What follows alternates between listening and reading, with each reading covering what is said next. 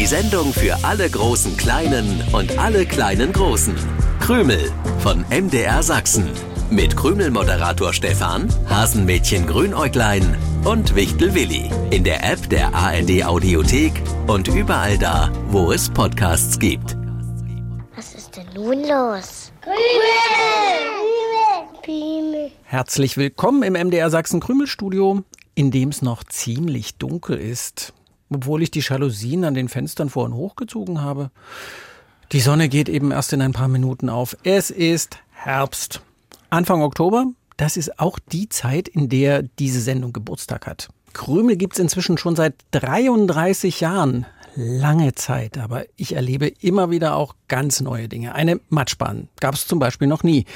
Das war die Idee von Wichtel Willi und Hasenmädchen Grünäuglein. Es haben auch viele Hasenwaldtierkinder mitgebaut und inzwischen ist die matschige Strecke fertig. Sie befindet sich nicht direkt vor dem Krümelstudio, sondern so wie ich es vorgeschlagen hatte, ein paar Meter weiter. Es ist wirklich ein großer Spaß, wenn alle da reinspringen. Gut, dass Tierkinder sich viel unkomplizierter putzen und sauber machen können als wir Menschen. Im Moment ist an der Matschbahn aber noch Ruhe. Ich bin sicher, Grünäuglein und Willi treffen sich da heute noch mit den anderen. Vorher kommen sie aber hoffentlich noch ins Krümelstudio und werden euch große Kleine und kleine Große herzlich begrüßen. Genau in diesem Moment. Ich finde das unheimlich, Grünäuglein. Ich finde das sogar unheimlich, unheimlich. Schade, dass du es nicht noch fotografieren konntest, Willi. Was würde uns so ein Foto nützen? Es sieht darauf gruselig aus. Das weiß ich schon vorher. Aber was ich nicht weiß, ist, ob ich noch mal nah an die Matschbahn rangehe. Das mit der herzlichen Begrüßung hat jetzt nicht geklappt. Wir lassen uns da nicht verjagen. Monster hin oder her? Monster am Sonntagmorgen im Hasenwald? Direkt vor dem Krümelstudio. Unheimlich. Sehr, sehr unheimlich. Was kann so unheimlich sein, dass man vergisst, die Krümel an den Radios zu begrüßen? Oh, tatsächlich. Das war unhöflich. Hallo, ihr Lieben. Und hallo, du Triefnase. Du bist auch noch nicht nett begrüßt worden. Stimmt, das bin ich nicht. Bin demzufolge gespannt, wann die nette Begrüßung kommt. Das war sie eben. Hast Ach. du nicht zugehört? Soll ich es nochmal wiederholen? Nee, Danke. Könntet Nein. ihr euch bitte auf die wichtigen Dinge konzentrieren? Ich habe noch eine Botschaft für die Krümel an den Radios. Am besten versteckt ihr euch in eurem Bett und kommt gar nicht wieder raus. Das ist Quatsch, Willi. Das Matschmonster ist doch nur bei uns gesichtet worden und nicht in irgendwelchen Kinderzimmern. Weiß man das so genau? Vielleicht gibt's noch mehr davon. Sicher ist sicher. Ich höre immer Matschmonster. Und wir haben es gesehen. Ein Matschmonster im Hasenwald? Wie sieht das denn aus? Könnt ihr das beschreiben? Unheimlich, das sagte ich schon, sehr unheimlich. Ja, das sagtest du schon unheimlich, aber als Beschreibung taugt es nicht besonders viel. Matschmonster. Ja. Bei dem Wort wird alles klar. Ein Monster, das schlammig aussieht, dunkel, wie mit Matsch überzogen. Milli, ich kann mir da immer noch nicht so wirklich was drunter vorstellen. Es sieht aus wie, wie ein Tier aus der Urzeit. Wie aus der Zeit, als die Dinosaurier lebten? Ist es groß oder klein? G groß, fast schon riesig, glaube ich. Oder Grüner Klein? Klar war es groß, sonst hättest du dich doch nicht so vor dem Matschmonster erschrocken. Du hast dich auch vor dem Monster erschrocken oder etwa nicht?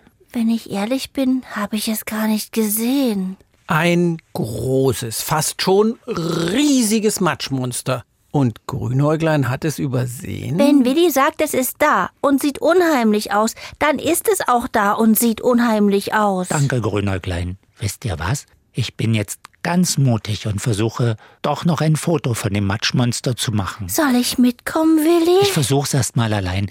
Stefan, gibst du mir bitte dein Handy? Warum nimmst du nicht dein Wichtelfon? Damit kannst du doch auch Fotos machen. Könnte ja sein, dass ich es vor Schreck fallen lasse. Und dann liegt es im Matsch. Ach, bei meinem Handy wäre das nicht so schlimm? Ach gut, dann nehme ich eben das Wichtelfon. Du bist heute nicht gerade eine Hilfe, Stefan. Da hat Willi recht. Er begibt sich in Gefahr, aber dir scheint das egal zu sein. Ich habe nicht das Gefühl, dass da irgendwas gefährlich sein könnte. Aber ich behalte Willi gern durch das Krümelstudiofenster im Auge. Nebenbei können wir doch die Krümelpreisfrage aus der vergangenen Sendung auflösen. Es ging um eine Pflanze, deren Samen auf die Erde fällt, um den Winter darin zu überstehen. Bei der gesuchten Pflanze nennt man den Samen auch Kerne, sind ein beliebtes Vogelfutter. Deswegen meinte Willi, die Pflanze heißt vielleicht Kernblume. Sie heißt anders, wie der Himmelskörper, der uns tagsüber Wärme und Licht beschert. Gemeint war die gelbe Sonnenblume. Gewonnen haben Nils Hahn in Limbach-Oberfrohna, Johann Loos in Dresden und Josephine Opitz in Langbockersdorf. Herzlichen Glückwunsch. Ich, ich hab es.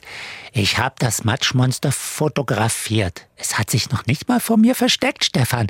Mach dich auf einen unheimlichen Anblick gefasst. Ja, ich bin jetzt wirklich sehr gespannt. Du, du kannst dir doch das Lachen überhaupt nicht verkneifen. Das Foto ist aber einfach auch zu lustig, Willi. Darf ich das Matschmonster auch endlich mal sehen? Ui. Ja, sieht gefährlich aus. Willi hat das schon gut beschrieben. Sieht aus wie ein Urzeittier, diese Glubschaugen. Aber es ist doch ganz klein. Wirklich? Woran siehst du das? Das Matschmonster füllt den ganzen Bildschirm aus. Guck mal, hier daneben liegt ein heruntergefallenes Herbstblatt. Und euer Monster ist nicht länger als das Blatt. Vielleicht ist es ein Riesenblatt von einem Riesenbaum. Ja, wenn hier irgendwo gegenüber vom Krümelstudio ein Riesenbaum stehen würde. Äh, also Stefan hat schon recht, das Matschmonster ist nicht so groß, wie ich dachte. 10, 11 Zentimeter, würde ich sagen, passt auf meine Handfläche. Du würdest ein Monster in deine Hand setzen? Stefan, bist du neuerdings ein Monsterzähmer? Ja, nein, stimmt nicht, aber ich weiß, was ein Molch ist. Ein was? Ein Molch. Es gibt Bergmolche, Fadenmolche, Kammmolche. Also gekämmt sah der nicht aus. Kammmolche haben einen gezackten Rückenkamm, den sie zur Schau stellen, wenn sie auf Partnersuche sind. Aber auf deinem Foto ist kein Kammmolch, das ist ein Teichmolch. Manchmal auch Streifenmolch genannt, wegen der helleren Streifen an den Seiten des Kopfes. Wo siehst du denn Streifen? Alles schlammig, matschig, das ist ein Matschmonster. Willi, ich sag es nicht gern, aber unser superschlauer Stefan scheint mal wieder richtig zu liegen. Ja. Es gibt bei uns am Hasenwaldsee Teichmolche, die sind ungefähr so groß. Und sehen ungefähr so ein bisschen wie Urzeittiere aus. Sie gehören wie die Salamander zur Familie der Schwanzlurche, haben also einen langen Schwanz und kurze Beine. Im Unterschied zu Fröschen und Kröten, die zur Familie der Froschlurche gehören und längere Hinterbeine haben. Es gibt auch einige Gemeinsamkeiten. Molche sind wie Frösche Amphibien, aber bestimmt keine Monster. Schade eigentlich. Ich habe doch gerade bewiesen, dass ich vor dem Matschmonster keine Angst habe. Warum ist der kleine Molch so matschig schlammig? Vermutlich hat ihm eure Matschbahn so gut gefallen. Amphibien sind ganz interessante Tiere. Wechselwarm nennt man die. Die haben was? Einen Wechselarm? Nein, nicht arm, sondern warm. Wie warm? Wechselwarm. Das heißt, ihre Körpertemperatur passt sich der Temperatur an, die draußen herrscht. Im Herbst suchen sich Frösche, Kröten, Unken, Molche ein möglichst feuchtes, aber geschütztes Plätzchen. Und dort wird ihnen dann wechselnd warm und kalt? Nee, sinkt die Temperatur unter 10 Grad, können sich Amphibien nicht mehr bewegen. Wird's noch kälter und frostiger, fallen sie in so eine Art Kältestarre. Wir haben vor einer Woche über die Tricks der Bäume und Pflanzen gesprochen. Das mit der Kälte und Winterstarre ist der Trick der Amphibien, um den Winter zu überstehen. Der Körper tut nur noch das Allernötigste und verbraucht dafür ganz wenig Energie. Was aber noch nicht die Frage beantwortet, warum sich ein Teichmolch als Matschmonster verkleidet und nette Wichtel erschreckt. Das war bestimmt keine Absicht. Der kleine Teichmolch ist garantiert auf der Suche nach einem Herbst-Winter-Quartier und fand eure Matschbahn einfach toll. Feucht, gemütlich, in der Nähe von guten Verstecken.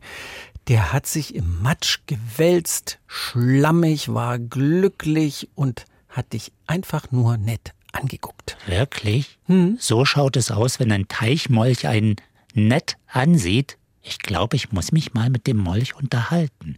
Ich finde das doof, dass man die Sendung als Podcast hören kann. Wieso denn das, Willi? Weil man dann auch noch in einem halben Jahr hören kann, wie Willi einen kleinen harmlosen Molch für ein Matschmonster gehalten hat. Ja, das wäre mir auch unangenehm. Da schäme ich mich. Und komme die nächsten sechs Monate nicht mehr aus meiner Wichtelhöhle raus. Ach, das ist doch Quatsch, Willi. Niemand weiß von Anfang an alles ganz genau. Aber du weißt immer alles, Stefan. Es gibt garantiert Dinge, bei denen du Experte bist und von denen ich überhaupt keine Ahnung habe. Welche Dinge sollen das sein?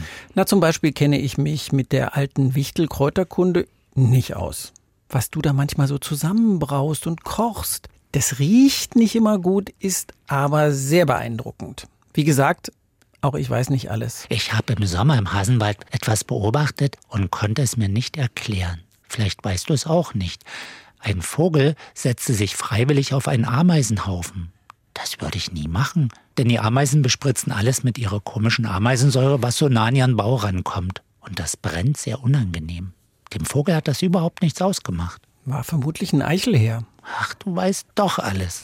Ein Eichelherr nutzt die Ameisensäure sozusagen als Putzmittel für sein Gefieder, denn die Säure hilft gegen Schädlinge, die sich in den Federn festsetzen könnten. Deswegen legt er sich mit ausgebreiteten Flügeln auf den Ameisenhaufen, woraufhin die Ameisen die Säure verspritzen, weil sie sich schützen wollen. Verrückte Welt. Ja, es gibt einen Vogel, der wird oft erwähnt, wenn man ausdrücken will, dass jemand sehr schmutzig ist. Du bist ein Dreck. Äh, äh, du, du bist eine Dreckmeise. Nee. Nein, äh, du bist ein Dreckspecht. Drecksp. Das mit dem Sp am Anfang des Vogelnamens lassen wir so stehen. Dieser Vogel ist überall bei uns zu finden und weil er gerne Sandbäder nimmt, um seine 3000 Federn, 3000 hat dieser kleine Vogel, um diese Federn zu reinigen, da hat man gedacht, er macht sich dreckig. Welcher Vogel ist das? Ich habe noch was im Angebot. Dreckspornpieper oder Drecksprosser. Alles Vögel mit Sp Ja, mit Sp vorne. Und es gibt sie tatsächlich. Respekt, Willi, was du Aber alles ohne für Vögel Dreck kennst. vorne, ohne oder? Dreck. Unsere Lösung ist viel einfacher. Ein kleiner Vogel, der hat ja im richtigen Namen auch keinen Dreck vorne, fast überall zu finden. Aufschreiben, aufmalen oder Foto schicken. Über die Krümelseite im Internet an uns schicken. Für Briefe oder Karten nutzt ihr bitte diese Adresse.